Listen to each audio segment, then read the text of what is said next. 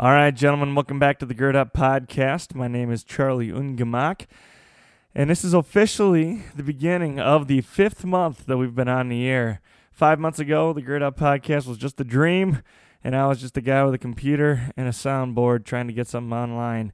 And now we've come so far, and we've done so many exciting things. And I want to take this chance to look back at some of what we've learned, some of what we've done, some of the wisdom we've gleaned from the men around us and uh, think about how far we've come. So here we go.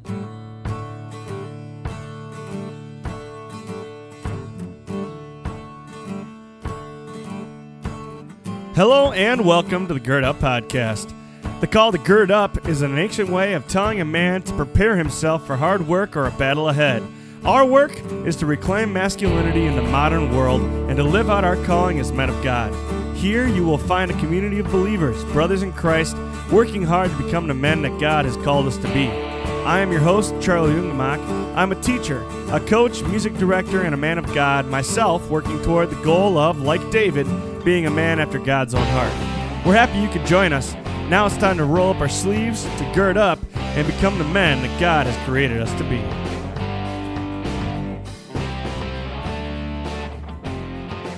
All right, guys, we're going to start it off by kicking it way, way back to the Kevin Festerling interview. Now, this is the first interview that I did for the Gird Up podcast. I was super nervous about it. He came over to the kitchen and we all sat down and we took a picture because it was such an important, momentous moment. And uh, man, it would turn out to be just a load of fun. Uh, Kevin is a guy that I respect a ton. He's a mentor to me both in my teaching career and personal life, and he's he's been around for some of the most important days um, in my ministry. And I think the thing I respect about him the most is being able to watch him father his two children and be a husband to his wife. And uh, I think in this clip we're about to listen to, you will understand kind of what I'm saying uh, when I say that someday I hope I am the kind of father that Kevin is. Not that he's perfect, and he even talks about that a little bit about how he isn't a perfect father, but his ability to work with his children and mentor his own children and make sure that he has a loving relationship with them and continues to reflect the love of Christ in their relationship with each other, I think is just absolutely phenomenal. And someday I hope uh, I can learn from his example when I'm dealing with my own children when I have them someday.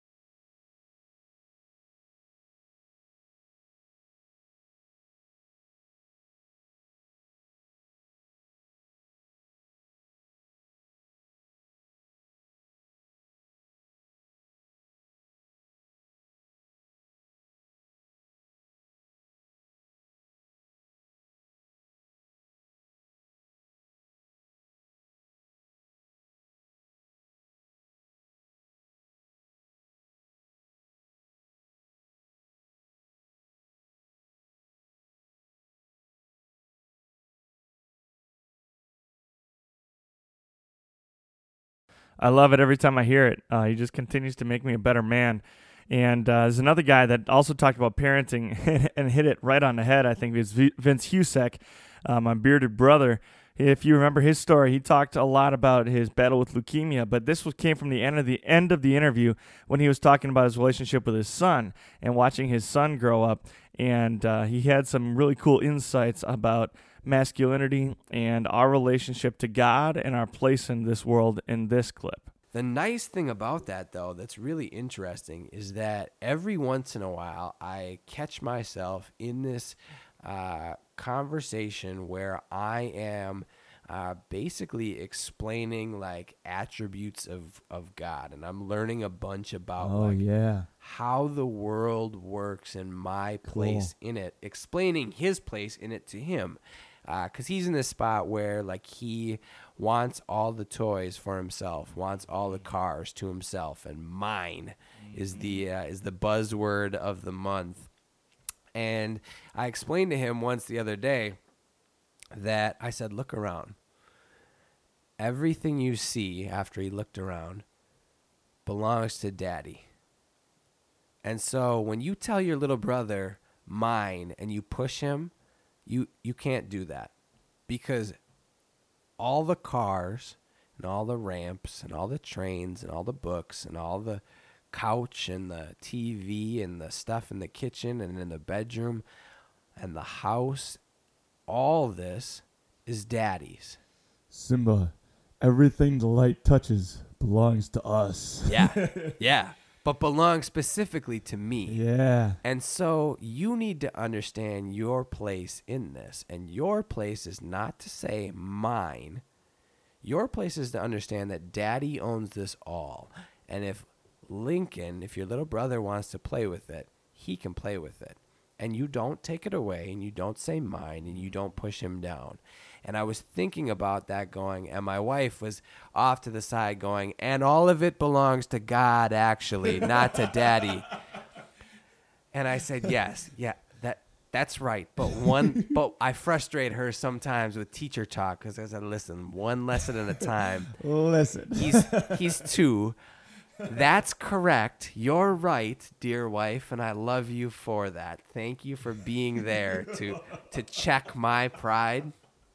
But this lesson isn't about my pride. This lesson is about right. letting this young man know where his place is in the order. Mm-hmm. And as I was doing that, I had this stirring up in me to go like, "And dad, you don't own any of this. This all oh. is your father's, and wow. he gives you access to it. And when you look around at the world you see around you, and your children, and your mm. house, and your job, and dare I say, your health. Oh, you, yeah, for sure. You ought to say, This isn't mine.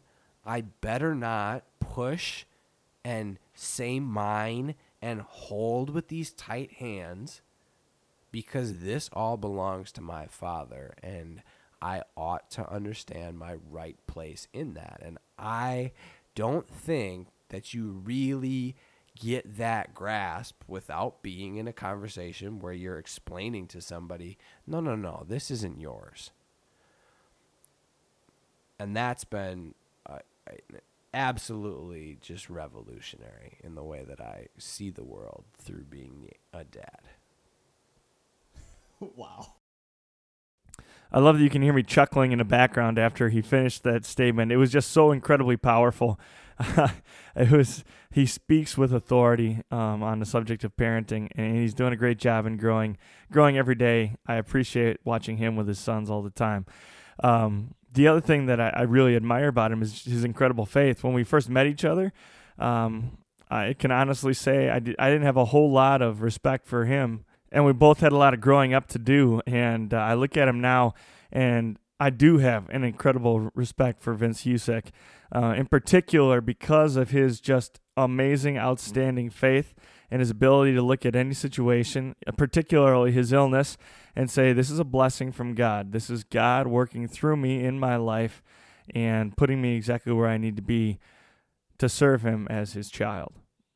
People have, you know, bought into this uh, kind of sterilized view of like there's something out there in the cosmos, quote unquote, uh, and and really have uh, taken away some of the power uh, that belongs to the the God that of the God of the Bible, um, and so I had some time uh, throughout my life, but specifically there to really kind of investigate some of those claims uh, of about who God is, um, and the the journey that I was on in the investigation and the and the reading and the thought that I kind of came around to is that at the end of the day, if we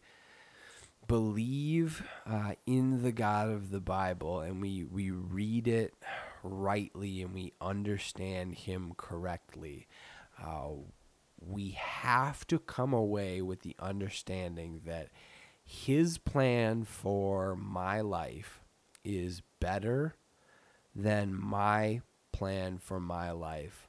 Full stop. There are no questions there his plan for my life is better than my plan for my life. And if my plan was better, I would be God. That's the that's the fundamental presupposition there. Like if my plan is the best plan in the universe, then I ought to be God. And if it's not the best plan in the universe, then that means something something else is above that. And so if God's plan is better than my plan, then that means if I'm here in this bed with leukemia, face to face with the possibility of death, then that is better than what I would have written for me as my plan. And I don't understand that. And most of the time, I don't like that. But that doesn't change the fact that his plan is better than my plan, and he is uh, the overarching uh, structure for our world. And there is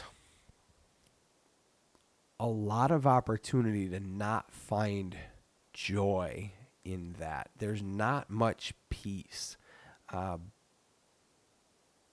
unless I think you really fully understand that and believe that and want to be uh, in submission to God.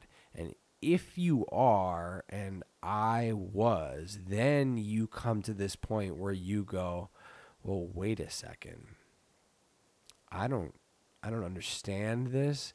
I don't see the purpose right now, but I'm a, a finite being. And just like I look at my son and say, Daddy owns all of this, you don't get to say mine and push your brother.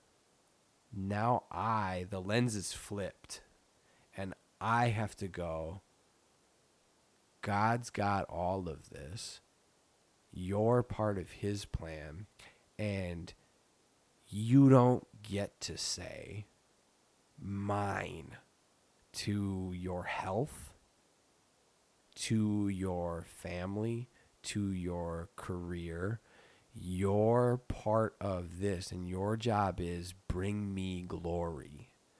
And that's not a concept that, like, the 21st century American, let alone the 21st century church, but the 21st mm-hmm. century American rejects that concept out of hand and says, Give me the glory.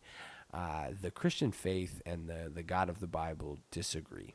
And they say, Give him the glory. We are made to bring him glory. And where we fit in the story of uh, the world is in position to bring glory to him. And if that means that I die, then that's a better ending and it's a better story than I would have written for myself. Uh, and I don't know, and I don't know why that is, but I'm not the author, and so it's not my job to know why that is. And there is something about that that frees a person up on a level that is not comprehensible to the average person uh, because you just understand where you fit and can let go of a lot of the garbage that we hold on to. Now, one thing all these guys talked about in their respective interviews is their father and how their relationship with their father shaped who they are now. And and most of them talked about just how incredibly blessed they were to have good fathers. And I love in this in this interview with Mark Paustian how he talks about his his own father reading a book and just being an example of a knowledgeable man. And then even talking about the quality of preaching that comes from a man who is reading versus a man who chooses not to read um, and he talks a lot about knowledge and growth and how that plays out in your masculinity in this clip. There's obviously a thirst for knowledge there, and and uh, you you wouldn't keep going back to school and keep learning and keep writing if there wasn't something there. Do you want to speak to that a little bit? Sure, I guess I um I grew up uh, uh, in a parsonage. My dad was a pastor, and he had a wall full of books, just like we have surrounding us here in my Yeah, office. Just yeah. walls of books, and I think that image of a man with a book while the house is asleep and steaming coffee at his side and so on is just a powerful one to me. I, I C.S. Lewis talks about the um, how a person, how a man, in his context, he said how a man impoverishes himself when he unnecessarily impoverishes himself when he confines himself to his own narrow thinking, and he doesn't doesn't know the experience of reading a profound book and spending that 20 hours in the thought of another person who is ahead of us, that's so to Mhm. speak, on the path, you know. He said we we need to see with other eyes, you know, than just our own. And he says, I never transcend myself or more myself than when I do. So I to me it's um, just what a poor man I'd be without just uh, a set of writers that comes to my mind. And so I think in particular I wasn't a great student, so I, I, I think I discovered this mostly as a pastor in a parish that they need to stand up and have something to say to people and have it be not stale but fresh. You know, my my dad would say you can tell a pastor from one who reads from one who doesn't read just by just by the freshness of their thoughts and expressions, by their love for words, by a whole set of things. And so my my drive I think for lifelong learning is really mostly rooted now in the demands of of what people are expecting me to be able to talk about or help them with, so to speak. Okay. So if I'm reading apologetics, it's because I've got you know 40 young men that expect I should know something about Yeah, yeah. apologetics, and I'm I'm reading everything I can right now about worship because I've been asked to write a book of devotions to come out with a new hymnal eventually about worship. So it's largely driven by that as Mhm. well. I mean, the particular um, shape of my calling that just drives me to know, just really to know what I need to know about Yeah. Um, communication, apologetics, preaching, worship. That's those are my current things. So Now, there is not a man that I can honestly say I respect more than Professor Mark Paustian. Now, there, uh, there's several men who I respect just as much, but there is not a man I respect more. And the reason for that is he lives his life the way he preaches others ought to, and he is very in tune, incredibly in tune with his relationship with his Savior, and he knows exactly who he wants to be and who he ought to be. And uh, he lives out the masculinity that he reads about in Scripture. And here he's going to talk about Boaz. And I just think it's fascinating. This is probably the clip of any podcast that I personally have gone back and listened to the most. I've probably listened to this bo- section about Boaz five or six times just on my own because the words are so impactful for me. And uh, it's so important for me to remember my place in this picture as a teacher. I'm not I'm not a warrior who's going out to fight every day. I am not a uh, you know, police officer. I'm not currently a dad. I'm I'm not a husband. And this helps me reframe my own masculinity into an appropriate box, if you will, um, and uh, make sure I'm living it out on a daily basis. Gives me a good model to follow. If there's ever a guy in the Bible that is described as a real man, do you, do you want to guess? I don't, there, there's one guy who's described as in a very vivid term. I'm, I'm thinking about Boaz actually. So Wow. yeah, Boaz in the Book of Ruth. It's he's described in Hebrew as Ish Gabor Chayil. So Ish is man, Gabor is kind of mighty. Yeah. It's sort of like David and Goliath were the Gabors. So they represent their armies in the field of battle, and so that's kind of the mightiness of Gabor. And Chayil is like strength or army, and so. So Boaz is is described as this mighty man of valor, with a- just a really Huh. rich expression. But then you say, what does that mean for Boaz?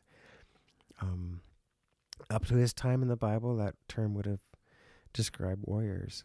It really would have been the warrior, and that doesn't fit Boaz. He wasn't a soldier. It's not what he was. Yeah. Um, some think, well, that phrase can also sort of attach to someone that's supremely wealthy. And Boaz was probably done okay financially. He had servants, Yeah. um, but there isn't there aren't a lot of other indications that that's who he was. It, so some would say that Boaz is sort of a one story that kind of redefines. Huh. He's described as a real man, and so what is that profile? Um, and it's Boaz. It's a lot of things. It's Boaz who who steps up to take care of this family of Ruth and Naomi. Um, Boaz who seems to intuit what the God of the covenant, the faithful God of Israel, would want to happen, even though the situation went way beyond anything the law prescribes. He Yeah. just understood what God would want to happen, and it, so what that Moses didn't say it had to be a certain way. He steps up as the redeemer of that family, and and takes takes the disaster of this little family of Naomi and Ruth, and just takes responsibility for it Yeah. and he makes it his and he and there's uh i don't know a, an, a resourcefulness to boaz and an attentiveness who he prays for ruth you know may she find shelter under the wings of the lord. And then the second he's done praying he goes to work for her making all that happen. So i think that would be an interesting profile of the redefining of what a man is in that book in a certain Yeah. in a certain way. And it's something about in tune with the faithfulness of God, ready to step up and be faithful himself to the needs that are um, unveiled around him. And he also has a way of speaking. So Boaz too has that. Uh, there's just a total unconscious Yeah. unconscious piety to Boaz. That he opens his mouth and he's praying. He opens his mouth Yeah. and he's speaking blessing on somebody or other, in just a really unconscious, unself-conscious kind of way. So Wow. yeah, um, Awesome. That was excellent. oh okay, That was excellent. Um, yeah. I like that a lot. okay. Cool. There's, more, I'm sure, but Yeah. yeah, Now, most of the time when we talk about Boaz and we study Boaz, uh, it's more about his relationship with Ruth. And uh, that brings us around then to, to marriage. And all these guys also talked about marriage and we talked about dating or marriage or both in some way, shape, or form. Uh, but I think my favorite conversation in the marriage department was with my, my buddy, Nick Cresson. Now, Nick is the closest thing to a brother I have. He and Chester are family to me and uh, I really have enjoyed watching him grow as a man, particularly as a husband uh, with his wife Heather. And here in this clip, he's going to talk about his journey to become a better husband, become a better man, and to grow up a little bit. And you can even listen to him, and you can hear the emotion in his voice because he really, truly is being genuine and talking about his his struggles and some of his pitfalls, but also some of his great victories in his first three years of marriage to his beautiful wife. in marriage, the Bible says uh, that that husbands, wives should submit to their husbands. That doesn't mean a wife has to is, is at the beck and call of her husband to to be his maid or whatever else. That that is not what that passage in scripture means means at all. Uh, but and also that the the husband needs to love his wife as Christ loved the church. And if you think about what God, what Jesus did for for the church, for his people, and totally sacrificing himself, I think the sacrificial side on the for the husband is almost more so than the wife. When you really take into take a look into the instructions that God gives to a man and how he is supposed to act inside of a relationship toward his wife who he has promised to love unconditionally no matter what. And and I mean that sacrifice is is in time which I know I I don't always do and I'm still getting getting better in that and trying to to remember it. And life gets busy and and there but there are no excuses even though my my brain is always throwing them at me and Mm-hmm. just like oh this like i'm tired tonight. Uh i don't want to do this housework. I don't want to go to the grocery store. I don't don't don't want to put in the the effort that it's going to take to do the things that need to be done. But jesus didn't give it in temptation because he was tired because he he loved us to the point where he was going to to work and and to do everything that he needed to do uh, out of love for us. So so that's that's what God calls us to do, and and that's what more and more I'm I know I'm striving toward and, and thinking about, and but it's hard, and I know I'm not not good at it right now in my young marriage, going on almost three years, and I'm just just just keep being patient, babe. I'll, I'll, I'm gonna I'm gonna keep working at it because she deserves it. She deserves it. I don't think you're ever going to hear a more genuine thought, a more genuine reflection than than his. She deserves it at the end of that statement there. Just so cool. Um, now, on my way up to New Ulm to interview Nick, I got to stop in La Crosse and interview a good friend and one of the men that helped raise me, Mr. Larry Clark. Now, if you've been listening to this podcast, you know that Larry did pass away. Uh, but I got to spend one last afternoon with Larry and hear a couple of Larry's uh, favorite stories or my favorite Larry stories one more time. So here are those those stories. I hope you enjoy them as much as I do. Anybody that knows Mr. Clark has a favorite Mr. Clark story. Oh, jeez. So before I let you go, I want to hear. There's two stories I want to hear. Um, both of them have to do with animals. I think you know what they already are. I want to hear the story about the bull, and I want to hear the story about the skunk. One night on the south end of La Crosse, we had a uh, meat processing Mhm. place. This farmer had brought up an 1,800 pound bull to be processed into meat for him. It got loose. it was on the south end of La Crosse, terrorizing the neighborhoods. So we got there. We first of all, my partner and I tried to to corner it. That didn't work. Bull had other ideas. So we, we decided it had to come down. We Yeah. had to put it down. And the owner and the meat processing place were not coming out. They would not come out and assist us. So we grabbed a shotgun. Now, a police shotgun at the time, the first round was a slug, then it was buckshot. Okay. Then it was a slug. It alternated in the tube. So I went and I, I got up on top of the squad car because that's where he chased me. and I, I put a round in the barrel. Slug, right? Yeah. No, it was buckshot. All I did was make that bull angry. so I thought, all right, the next one is a slug. Okay, I'm gonna I'm gonna pop a lung. I'm gonna hit him in the chest, pop a lung. Another round of buckshot. Now he's really angry with me. So he, but he he figures that the neighborhood is this is a dangerous place to be. So he walked away, and I followed him, and he was by now he was limping pretty good. He was slowing down. Yeah. And he turned around and faced me. So I pulled out my 357 and I was going to head shoot him. Yeah. And I put one right under the horns. Yeah. He never flinched. he looked at me and he lowered his head and snorted. And then he started pawing the dirt. And I thought, oh my gosh, now I'm going to know how a matador feels. and so I put five more into him, and then he dropped. Uh, the owner of the bull sued us unsuccessfully. But uh, For shooting his bull? yeah, oh yeah, yeah. so I, hey Clark, you shooting the bull lately? Every day I work. so, so the lawnmower caper. This was this was truly funny, and I'm a member of Rotary, and when I was awarded the Paul Harris Fellow, my award letter included the fact about the lawnmower. One afternoon, nice summer day, sunny summer day. Guy calls. He's got one of these tin metal old Montgomery Ward sheds in Yeah. the backyard. There's a skunk in there.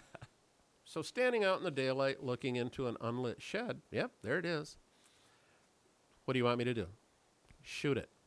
It's going to spray. I'll deal with the spray. Just shoot it. so, taking careful aim, standing in the sunlight, getting a good sight picture, aiming it into the shed, I squeeze off a shot. All you heard was metal separating. I had shot the carburetor off his new lawnmower. The skunk sprayed and left. The guy is standing there with a deer in the headlights stare. My partner had who had come over was you know, just because it was quiet day, is on the ground in laughter. and he walks over and he goes, puts his arm around the guy and says, You know, last month my partner won the state pistol shoot. the guy, without flinching, said, Yeah? What was he shooting at? Lawnmowers? so we tucked our tail between our legs and left. About two weeks later, the chief of police, who was a member at my church and a dear friend, uh, comes down to line up. And he says, Sergeant, may I, uh, may I address the troops? Sure, Chief. Well, we all know the kind of success that, that Officer Clark has had with pistol competition. And he says, we're, we're very proud of him, very proud of him. And he's, and he's won many, many, many awards that, that we're all very proud of. But he's never won this award. he had plaqued the bill the city had to pay for the lawnmower. And he presented it to me. Now, like I said, uh, right after we recorded that podcast, only a couple days later, Larry did pass away uh, from an accident that happened pretty close after we uh, finished that interview. Uh, and I can't be more thankful that I got to spend one more day with him. Not just because selfishly I I love the man and and and love spending time with him, but also because we got to record those stories and in that interview, and it was such a tremendous source of strength for a whole lot of people uh, after Larry after Larry passed, and he meant a whole lot to a whole lot of people. Um, and I, I eulogized him a little bit uh, on- on the podcast just because he meant so much to me. Mr. Larry Clark passed from this life on March 14th, 2018, about two weeks after we did this interview. And I'm so happy and so thankful that I got to share one last afternoon with him, to deliver him one last pastrami sandwich, to shake his hand one more time, drink his terrible coffee, and swap some stories. And I know he was a huge influence on a lot of people, but I owe Larry a thank you. Thank you for all the sandwiches you bought me over the years. Thank you for protecting myself and my family and the La Crosse community as we slept. Thank you for having candy in your desk and for paying us in cokes when we would take the bulletins off the copy machine. Thanks for teaching me how to work hard and show me how to stack wood. Thank you for letting us crash at your house on the way back and forth from Minnesota. Thank you for letting us sled in your front yard. Thanks for telling stories nonstop. Thanks for all the adventures that ended with you saying, No, don't tell your mom about this. but most of all, thank you for loving all of us with a full heart. God bless you, Larry. I look forward to seeing you again. Sharing a pastrami sandwich on rye, swapping stories, and singing eternal praises. Have a good one, Larry. We'll miss you. Now, gentlemen, this brings me to the reason I started this podcast in the first place. Mr. Larry Clark uh, was a huge influence on me because he knew who he was as a man of God and knew where he was going. He talked about that in depth during our podcast interview. If you go back and listen to it, he knew exactly where he was going to end up on the day he died.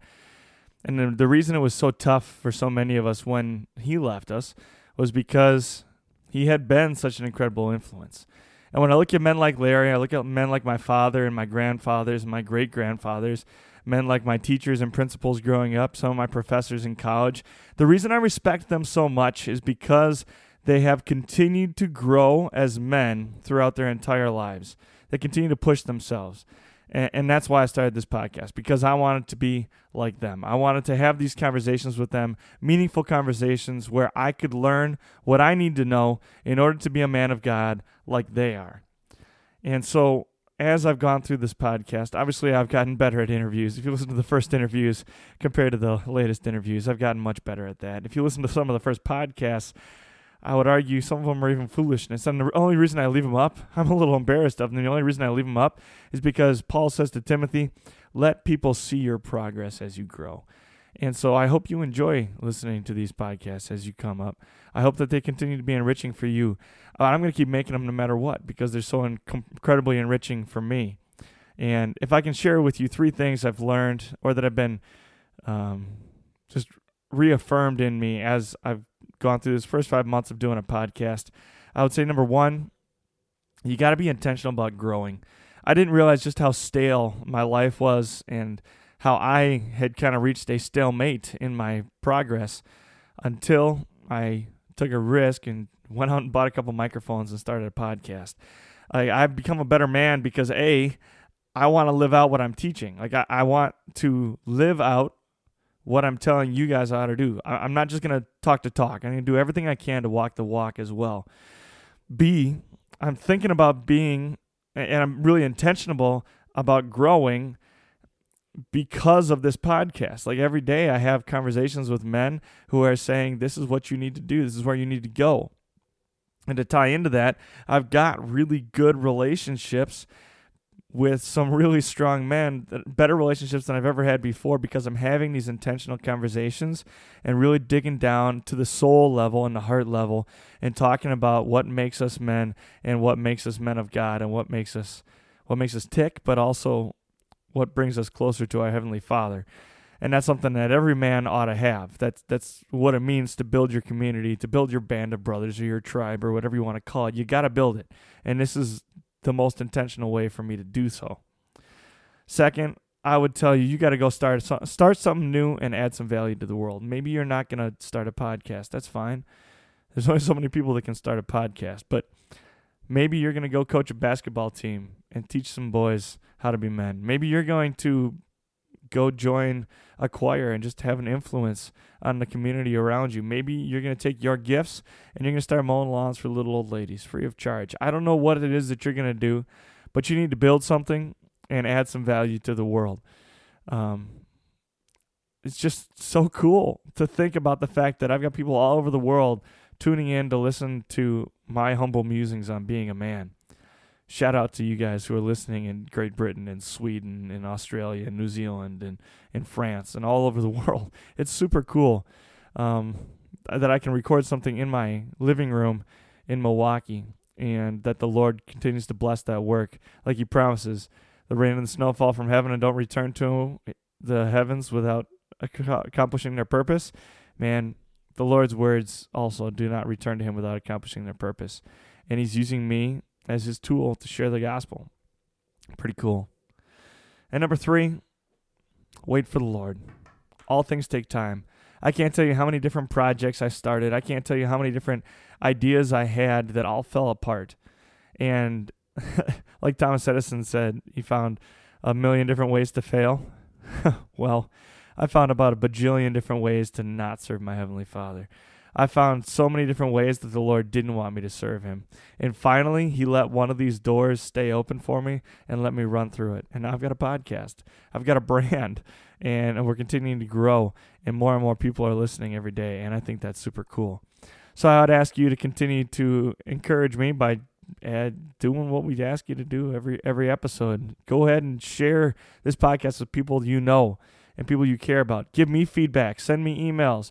Shoot me a text. Uh, send me a Facebook message or Messenger or whatever it is nowadays, or an Instagram message. Follow us on Instagram and Facebook. Join the Gird Up community. Uh, you're gonna have to answer a couple questions, but you'll get in. Um, man, there's so many different ways for you to stay connected, and I can't wait to continue to learn from you.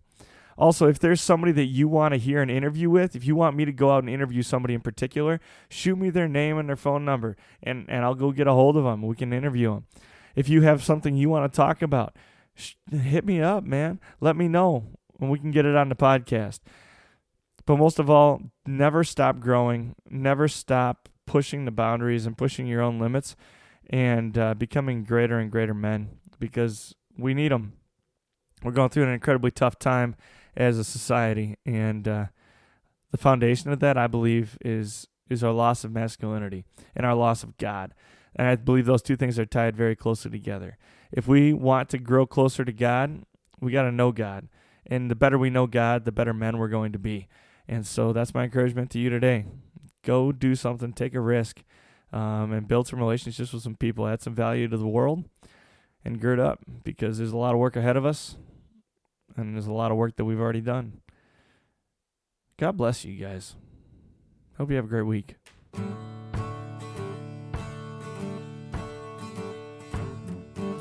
Thanks for listening to the Gird Up Podcast. If you like what you're hearing, you can find more episodes like this on SoundCloud, Spotify, iTunes, the podcast app, and Pippa.